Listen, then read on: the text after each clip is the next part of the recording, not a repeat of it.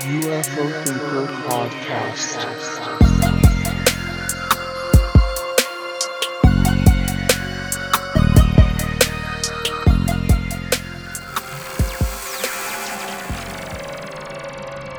Hello and welcome to the UFO Thinker podcast. My name is Frank, and let's get cracking with a few initial thoughts on the bit of a breaking news story that the UAP report has just come out. Uh, it actually came out yesterday, uh, Thursday, the 12th of January.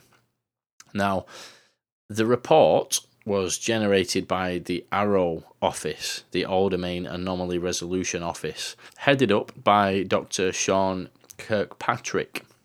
And the report itself was to comply with the requirements of the NDAA 2022.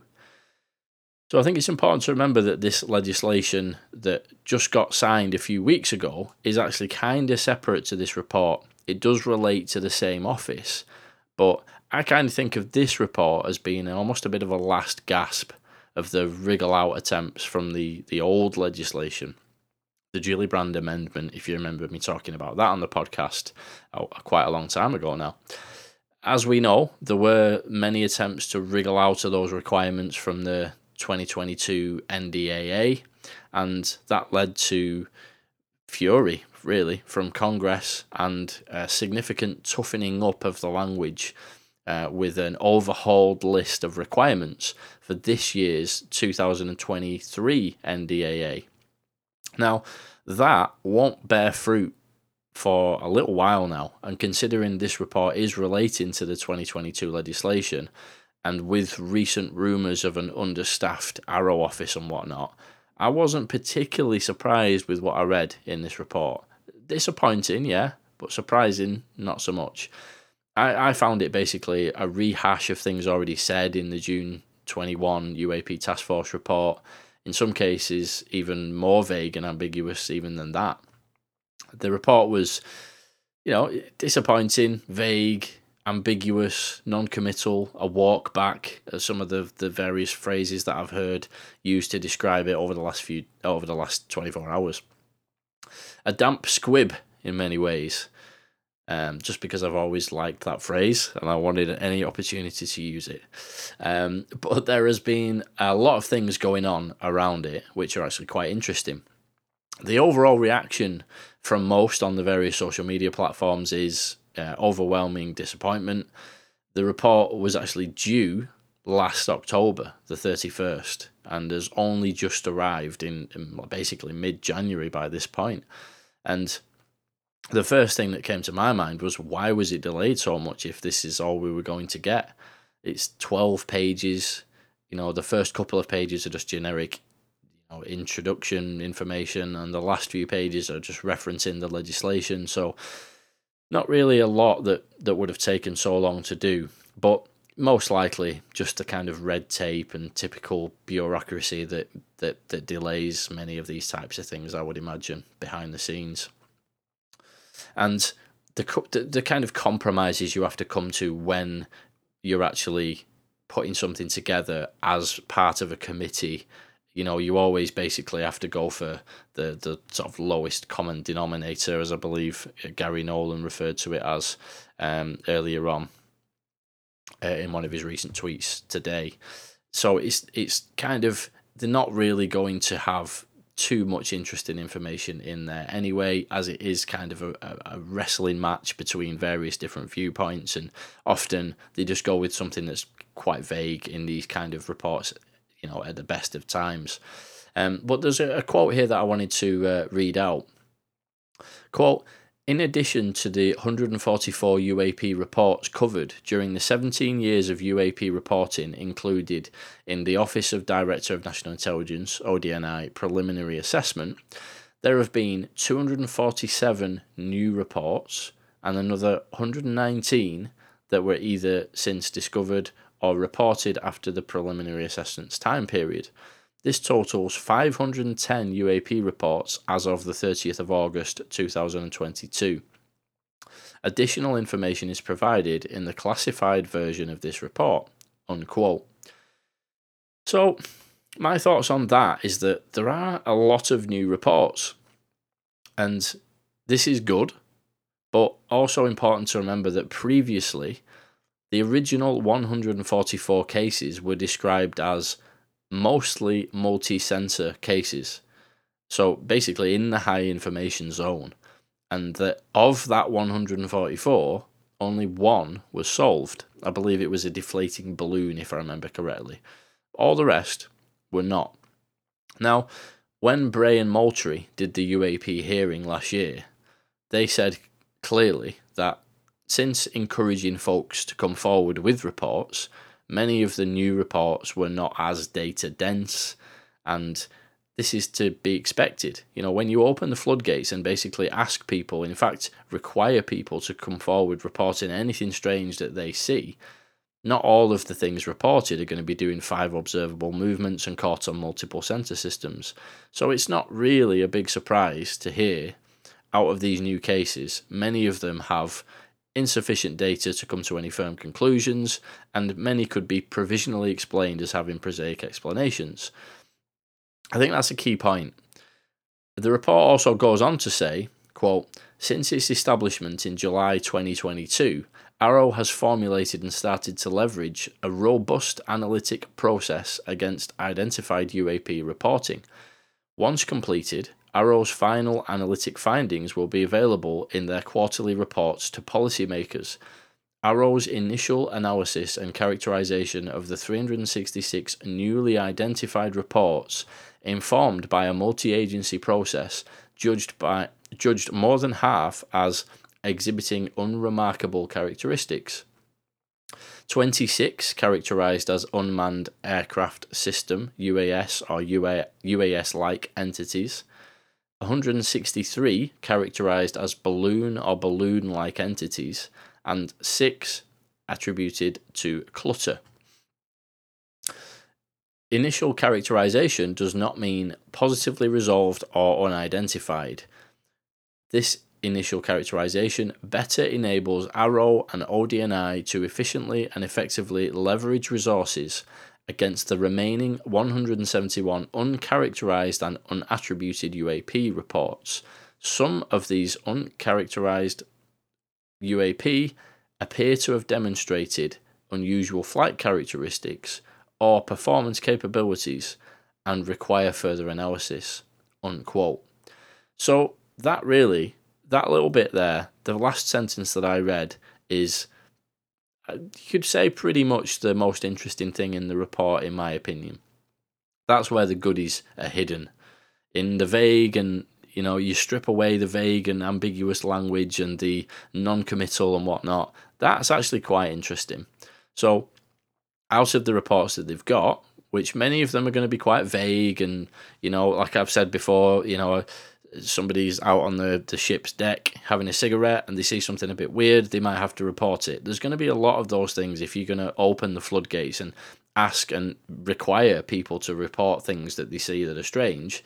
There are going to be balloons, there are going to be, you know, surveillance drones and things like that reported. But here we're talking about the remaining 171 UAP reports appear, and, and some of those appear to have demonstrated unusual flight characteristics or performance capabilities and require further analysis. So, those are the good ones, those are the ones we want to look into.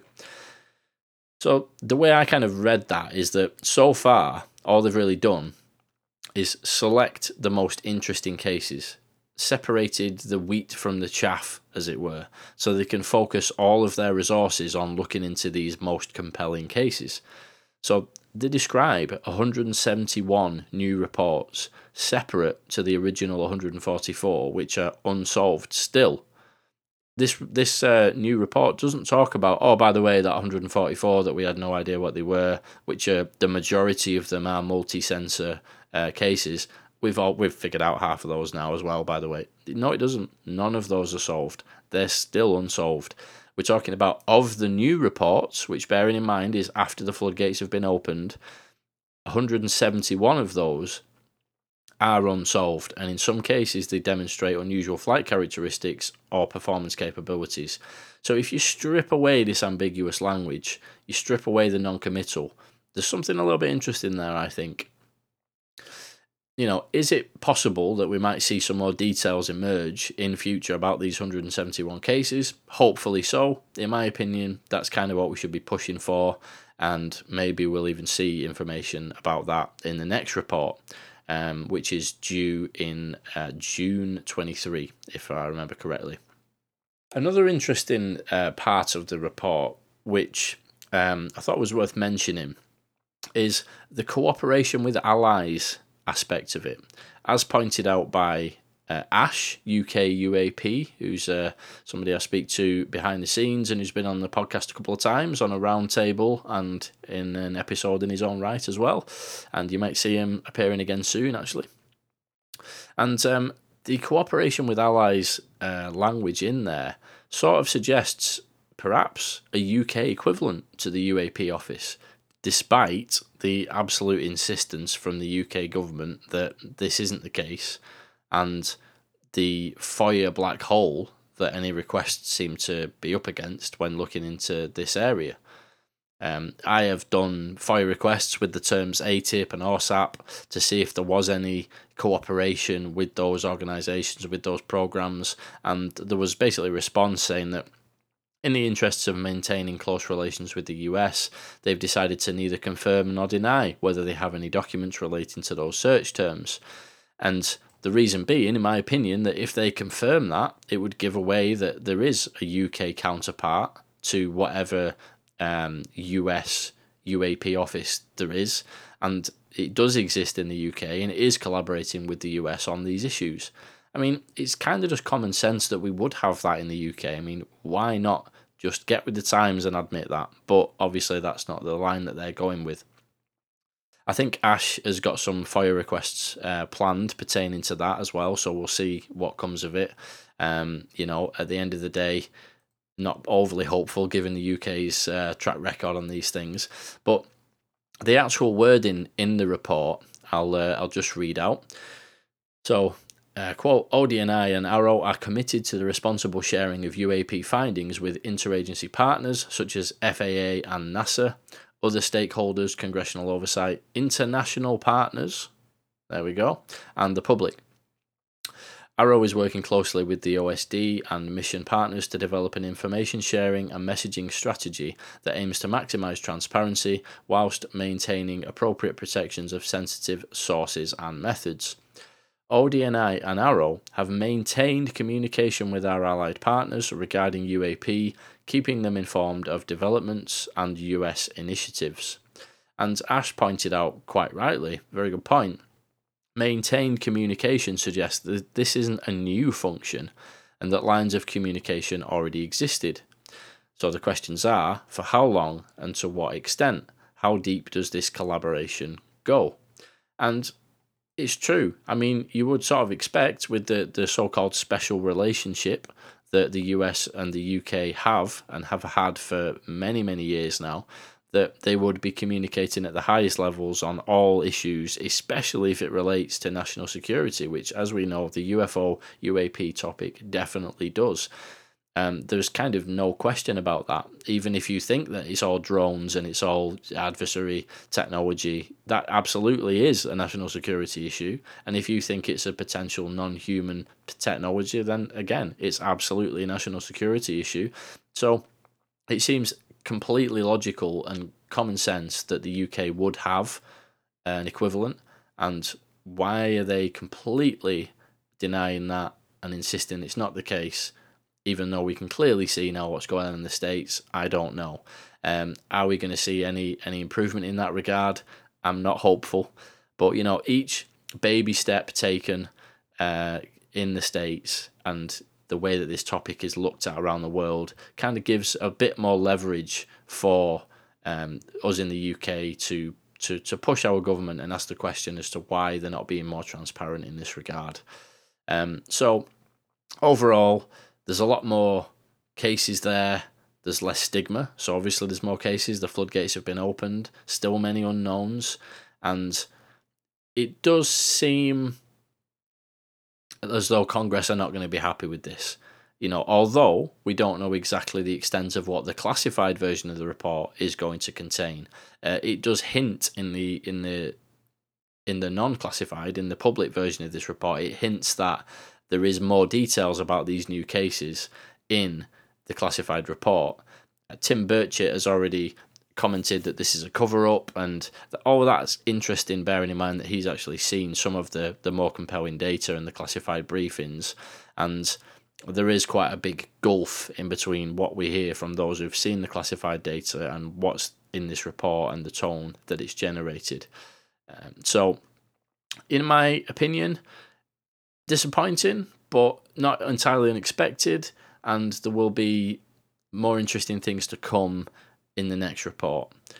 You know, at the end of the day, part of me is just kind of thankful that we even get reports like this at all. It's good in some ways, but at the same time, there's not really a lot to write home about in, in the, the report itself. But I thought we'd get uh, my old pal Dave Smethurst on to have a discussion about what, what he thinks and have a bit of a conversation about a couple of the other points that would be worth mentioning around this report as well. So without further ado, let's welcome Dave.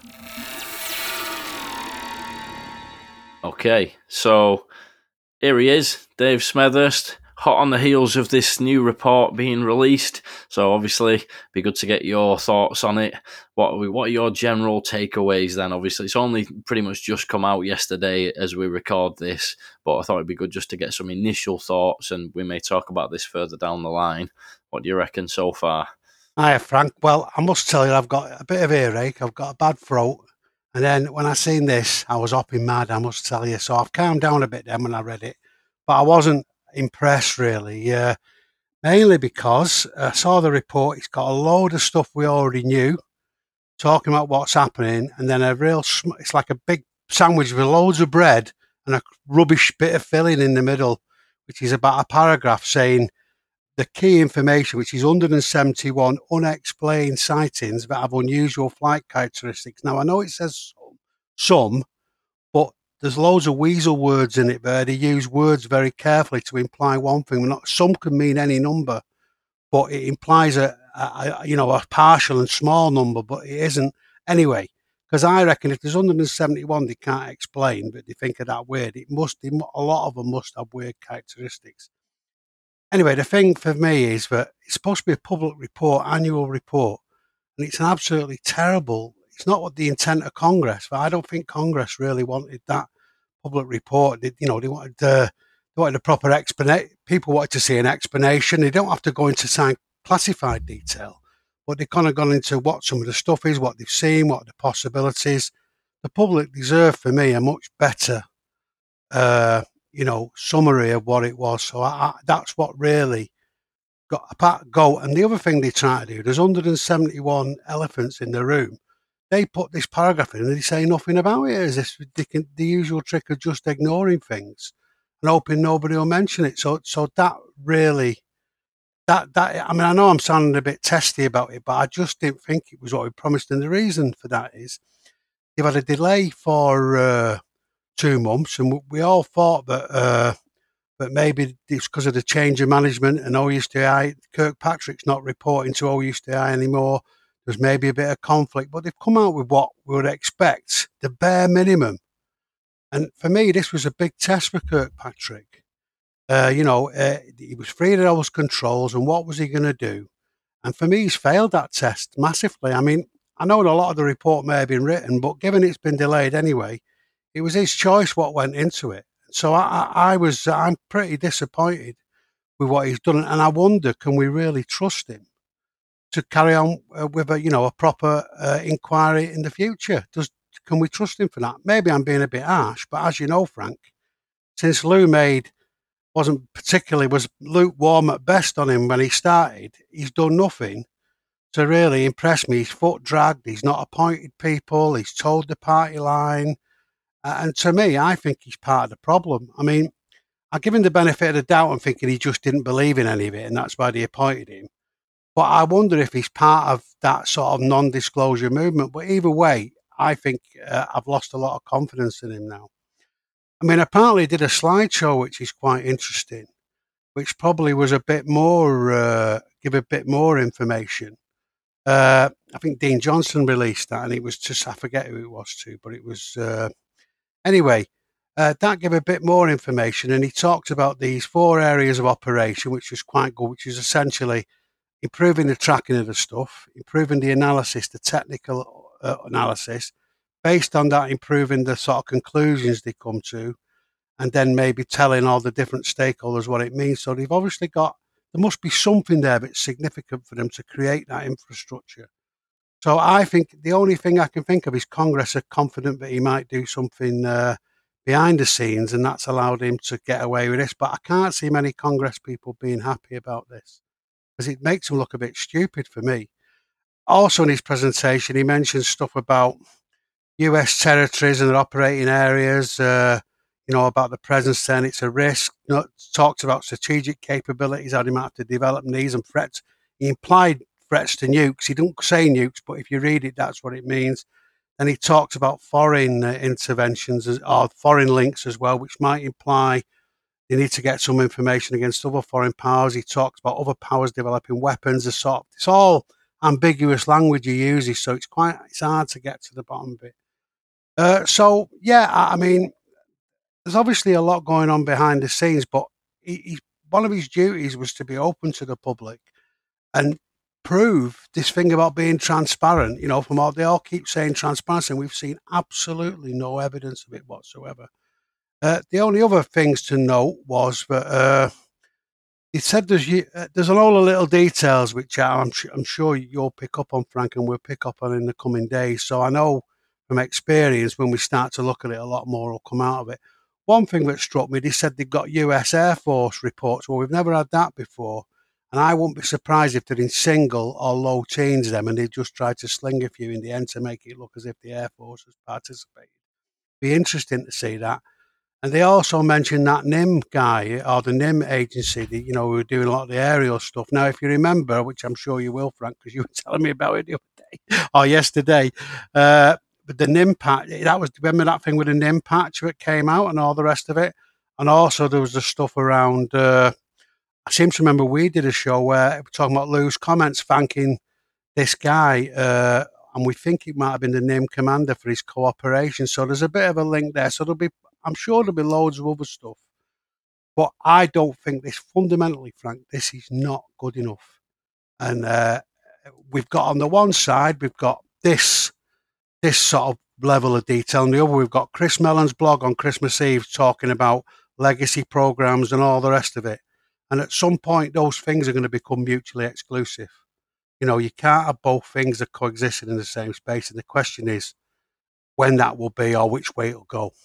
So anyway, that's yeah. my take. Anyway, it's pretty it's pretty fascinating. Like you say, there's almost like kind of like two separate tracks, isn't there? There's the what gets included in these reports and and that kind of thing. Obviously, the classi- classified aspect of these reports, bit of a a, a di- different situation. We don't really know what's in in those, but what we're hearing from people who have, have seen the the classified briefings and the classified reports and whatnot, and you know all the various reports of people having life changing experiences, seeing these kind of you know the footage and things like that that get shown in these, and then the way that it's all worded, you know, in the in the reports is. Uh, nowhere near the same kind of level. And as you say, these two things they can't really coexist for much longer, sort of thing. I mean, I suppose like you know to uh, to to play devil's advocate a little bit because obviously you know broadly agree with everything that you're saying there, um, but just to kind of present a slightly different way to look at it, the it has occurred to me that perhaps Kirkpatrick could be sort of like walking a bit of a fine line. You know what I mean? Like they don't want to make any you know definitive statements about anything like you know go anywhere near aliens or sort of like you know non-human technology at this stage. You know perhaps you know there could be an aspect of it where they're deliberately being vague you know in terms of the public reports but what's in the classified reports might be you know a lot more meat there and that kind of thing. And perhaps there's a deliberate attempt to kind of do it that way. Um, Garry Nolan had actually tweeted yesterday um, I, I took a screenshot of it where he says uh, reports by committees too often lead to a lowest possible denominator output. Com- committee reports are by definition compromises, so the output is is rarely bold. You know, and then he goes on to talk about a few other bits and pieces as well, and he talks about um, Sean's PowerPoint as well. Uh, so that's obviously uh, Sean Kirkpatrick, uh, the uh, the leader of AARO. And he says uh, it, is, it is far more interesting and, and, better represents a single point of view, uh, which will be more nuanced than a multi agency report where fear and veto driven writing drives conservative information release. So and and it is in it is definitely more revealing as to what the processes are with that uh, Kirkpatrick's uh, presentation, and I do wonder if like you know it, it, remains to be seen at the end of the day, but perhaps he has got more you know ambition to actually include more information in the reports, but at the moment he is perhaps walking that fine line uh, b- between what he can put in there and, and dealing with all the various stakeholders and, and people involved, and perhaps even a little bit of a tug of war with people like Bray and Moultrie, who are sort of like involved as well in discussions behind the scenes and that kind of thing. It'll all be revealed in due course, won't it? I suppose. The, the other thing as well, uh, where is it? The the next uh, report, I was just reading about this earlier and I made a note of it. The next report is due around the end of June 2023. So if that is delivered in a timely fashion, which you know, not that hopeful that it will be after what's happened with this one, but we may see some more information in there, uh, and we might get a clearer idea. But maybe I'm being a bit optimistic. What do you reckon, Dave? No, I, I, think I think you're right. I mean, I'm a great believer in that phrase "by their deeds shall ye know them." Not that I say it very often because it sounds like I'm from the 18th century, but but it, yeah, his deeds are all foot dragging. He's not done much and all the rest of it. But in fairness to your point, and I, I did I did think of this myself. He's probably had a big battle, like you say. The report was probably all over by the shouting. There was probably a load of arguments and so it may well be that he's got such an effort to get it together that he's just not been able to change it that much. And maybe the test will be, uh, as you say, June or the next one. Maybe that's the one we really look to. But for me, he's running out of chances, and this, there's no quality control. It's just not acceptable. But I think you're right, Frank. I mean, the, the charitable interpretation is he's done that. That's a good point about his own voice on the slideshow. And as I say, with the infrastructure he's set up, Congress, uh, uh, you know, maybe happier with him than this report would suggest. But I mean, for me, he just needs to pull his finger out. And uh, funnily enough, John Coghlan, who we know, who we met at the, you know, who was on Twitter and we met at that thing with Ash in uh, in Manchester, the latest conference. He said he noted, so mentioned something to us today. He refers to the Uf, UAP presence as ubiquitous everywhere, and that he said that's an it's a really profound word that so that to me, I thought that was quite an, uh, important of what he actually thinks and how they're looking at this program behind the scenes. And it was a good spot by John. So let's hope that I, hopefully you're right. And I, I am maybe being a little bit harsh because I was, I just think it's such a poor standard, the report. But yeah, I think what you're saying does have quite a lot of merit or the point you're making, but it might all have been over by the shouting. And it's just so complex. And Garry Nolan is right. Reports by committees, as we all know, are by their nature conservative and reductive. Mm. Yeah, and I think it's it's it's funny as well, like you were saying, the two different kind of tracks which can't really coexist for much longer. At some point, it, it does have to come together. You know, this deliberately vague and unambiguous, uh, uh, and sorry, ambiguous language that they use in these types of reports to kind of leave it up to it could mean anything basically the way that they word it a lot of the time. You know, that that kind of thing can't really go on, you know, for much longer when you're hearing constant, you know, people that have been in these classified briefings hearing about, you know, the the uh, the really compelling stuff. And sooner or later, the two things are going to have to come together, and and you know that'll be where it gets a bit more interesting. It's like um, a similar thing is Kirkpatrick's approach, as outlined in that presentation, um, is you know, much more in depth. And there's a there's a bit in there in particular that I made a note of. It's on uh, slide five, uh, where they talk about uh, the the approach basically of of how they're actually tackling this. And one of the uh, one of the points there is uh, synchronizing and sequencing theatre, IC, and other capabilities for optimized cross functional UAP detection, tracking, mitigation, and recovery. So that's literally, you know, suggesting a, an actual recovery effort underway for any any UAP which which you know may crash or land or whatever it might be. If that kind of thing was in this report, it'd be pretty huge, wouldn't it? You know, like an admission in the public report that they're actually making steps, putting procedures into place to recover UAP, you know, for analysis or whatever. But we're not seeing that kind of thing in, in the public reports at this stage. Maybe in the classified reports, there'll be a lot more of this kind of information. And, you know, it'll be interesting to see as well what kind of comments there will be from the people who have seen the actual classified report.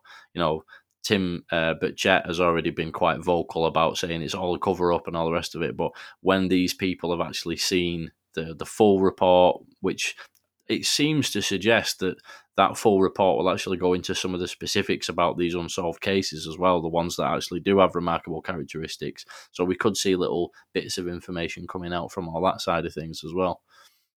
Yeah, the more negative take on that, Frank, although that is a good point, is that those slides, if you look at them, closely aligned to what the actual NDAA requirements, both in 22 and 23, are, what mm. they should be doing across the piece. And you could see it as that that's their way they've done nothing really in this report, and this is their way of actually saying, but we're actually going to do all this. And, and so the recovered craft reference, while it is interesting, I get that, it may well be just that's something that's sort of been hinted at in the legislation. So they're just talking about what they might do. And a big characteristic of Bray and Moultrie at that hearing, and we keep they keep talking this great game of what they're going to do in the future and how it's all set up, and they're talking how the brilliant, uh, a brilliant organisation, and nothing happens. So it's all in the future and jam tomorrow, and and nothing actually in the present. So that and that's what a lot of the filler was. Either side of that that one paragraph, effectively about the 171 craft. Uh, that was all that that was saying. It was just telling us what we already knew and what their aspirations were. And uh, I'm sick of aspirations, to be honest. I want to see some action. But again, that might be a bit of a negative interpretation. But that's how I initially read that. I thought, oh, he's covering himself here on the uh, the foot what they've got to do. But uh, you're right. It, I think the other stuff you can see he's obviously put quite a bit of thought into how they're going to coordinate, which is new. And as I say, those things, the tracking stuff's good. And then, as I say, the other things about how it's going to work through the sausage machine. So yeah, yeah. I mean, it, it is it is encouraging, and we'll see, I suppose, like you say in June, uh, where when he when he's his own person, as it were, I suppose. That's uh, it. Yeah, you know, and he's reporting directly to those people, Kathleen yeah. Hicks and Stacey uh, Dixon. And I, th- I think it's kind of as time goes along as well. There's going to be a lot less sort of like um, lenience for Kirkpatrick because this one he's kind of you know he's took over. Uh, the, a lot of this uh, report was specifically relating to the 2022 language. You know what I mean? There isn't any of these excuses anymore now. It's going to be a case of the new language, the toughened up language, and he's going to have found his feet by this point. By the time the next report comes out, and you know that's going to be quite revealing, I think. And it's a good point you make about the um, the the points on that slide, it could well be a bit of a box ticking thing. You know, we need to make sure we've dealt with that, that, and that, and according to the legislation. So we'll just throw a few bits up in the process and do the. And also, you know, I, th- I think there's a temptation. I do it. I think we all do. There's a temptation with you hear about you know tracking and recovery uh, you know, uh, of uh, of objects and things like that. Immediately, just think, all oh, right, they're going to be like hunting down crashed saucers and you know finding bodies and things like that. But it's not necessarily getting at that. Like you say, it might just be on the one hand, like we're going to try and do this and this, and that's part of our obligations as required. So they're going to say that anyway. And on the other hand, it could also be if they are talking about some kind of adversarial technology, sensor platforms, and things like that, it would stand to reason that they are going to go and try and retrieve those things. It's a bit like the capture and exploit language from a while ago. Everyone was getting really excited about it, but it doesn't necessarily mean they're going to try and bring down a tic tac or a saucer or something.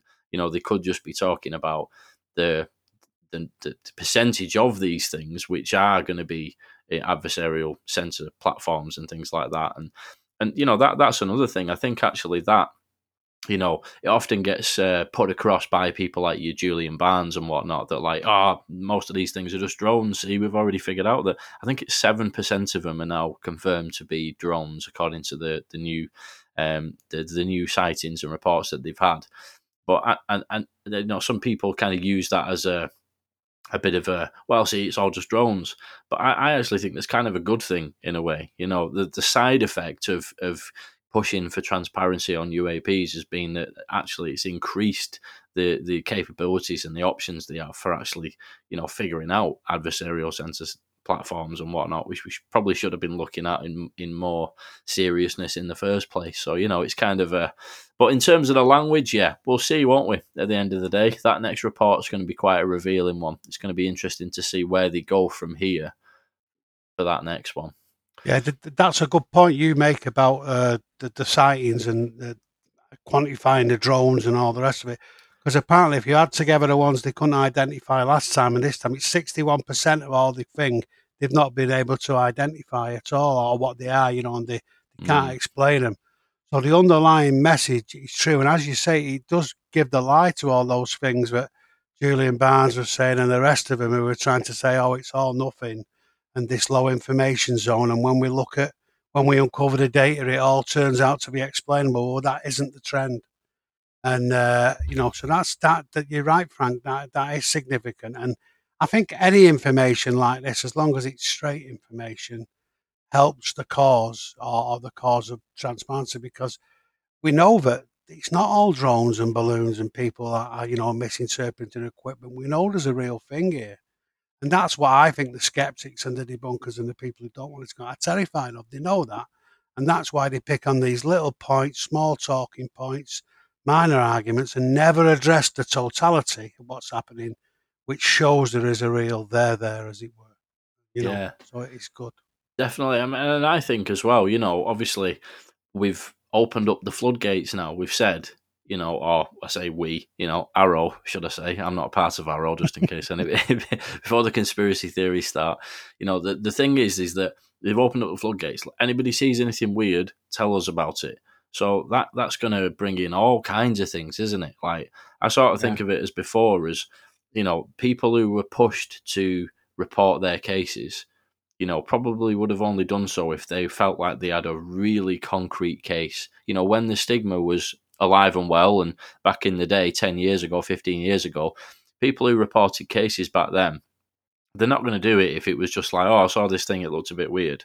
You know, they, they would have only reported cases if there was something really compelling there, particularly if it had been caught on sensor data.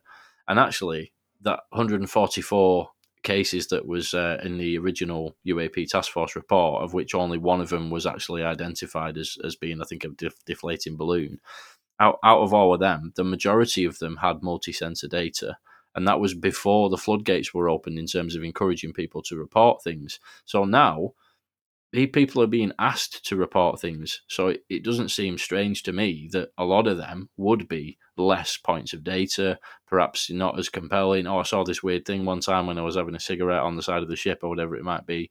You know, so it would be, you know, stand to reason that a lot of those wouldn't be worth pursuing you know what I mean? And at this stage, they've not said in that report, I was just reading through it earlier on, it, it doesn't talk about any of those 144 original cases having been explained. It's only talking about out of the new cases, half of them we've right. been able to figure out is this and this and blah, blah, blah. You know, but as I say, it sort of stands to reason that that would be the case, considering they've asked, you see anything weird, report it to us. So some of those are going to be a bit flimsy cases, aren't they? And what they've done is they've filtered off the flimsy ones, and they've been left with 171, which are pretty interesting. Which they're going to be using all the full the full power of all their resources to figure out. So that's what I'm interested in keeping an eye on for that next report. You know, they filtered off the flimsy cases. Let's see what these other cases are all about. Uh, yeah, I'm not sure if they've got a duty to report actually, Frank, because well, I can't remember when we've talked about it they're supposed to report it if they see it now. So you're right, it's been a change in in what should be happening. Hey, I'll tell you one thing we haven't mentioned. You know, the Chris Mellon did a little article, didn't he? It was quite funny, I thought. He said, Oh, well, it's good. There's, he was quite positive. It showed this, it showed that. Said he was disappointed with what, you know, the public information. Then at the end, he threw a cheery barb in when he said, "Well, that's good because we know there's loads more stuff about legacy stuff and uh, alien material coming down the line, didn't we?" And signed off, ha ha ha. So it was. I thought it was really interesting his response. So he was upbeat, but he did allude to this again. This two points we've been mentioning about all the other stuff to come, and in quite a cheery fashion. And he he sort of criticised the report in a, if he can do that in a positive way, you know. So not to worry because this is coming. And he said it, and he also said it like you. It's such a benefit generally, but looking at this, we've uncovered a lot more stuff, and we've you know clarified the intelligence situation and made the environment safer. So that was really significant again, and it, maybe it's a bridge between those two sort of points that we've identified. So that was really good as well. Indeed. Right. Well, thanks for uh, for joining me there, mate, and I'll speak to you soon. Cheers, Frank. See you soon, mate. Great to talk to you. Right, so there we have it. I think that's basically about all we've got time for for today. A slightly shorter episode, just a little bonus one, really. Just this report came out. I've been reading through it. I've had a lot of thoughts flying around in my own head, and uh, myself and Dave have been speaking about this offline as well as a few other people. So just wanted to get some initial thoughts, uh, maybe do some other bits down the line as well it's not really the kind of report that you would be worth doing a full read through of because there's not really a great deal in there, but hopefully covered all the main points and uh, back again next week with another episode with a return to the regular programming as it were. So i just want to give a, a really quick shout out to the patreon supporters. Uh, i don't receive any income from advertisements as you may have realized when you listen to the pod. There is no adverts popping up so all of the support i get is through patreon. So if you are in a position to do so and you like the podcast and get something from it please do consider going to patreon.com forward slash ufo Thinker and you can support the podcast from as little as a couple of pounds or whatever your local currency is per month. You get early access to episodes. You get to send me messages on Patreon, which I get back to every single message that somebody sends me on there. And uh, you also get other benefits like Ask Me Anything uh, bonus episodes and things from time to time as well. And I really couldn't do this without the support of the Patreon uh, supporters. So, I really wanted to say a big thank you and uh, any any new members always very much welcome and very much appreciated as well. So that's all we've got time for for today's episode. I hope you've enjoyed listening. A lot of exciting things to come from the seams from the sounds of things in 2023. So uh, until next time, take it easy, stay curious, and I'll catch you in the next episode.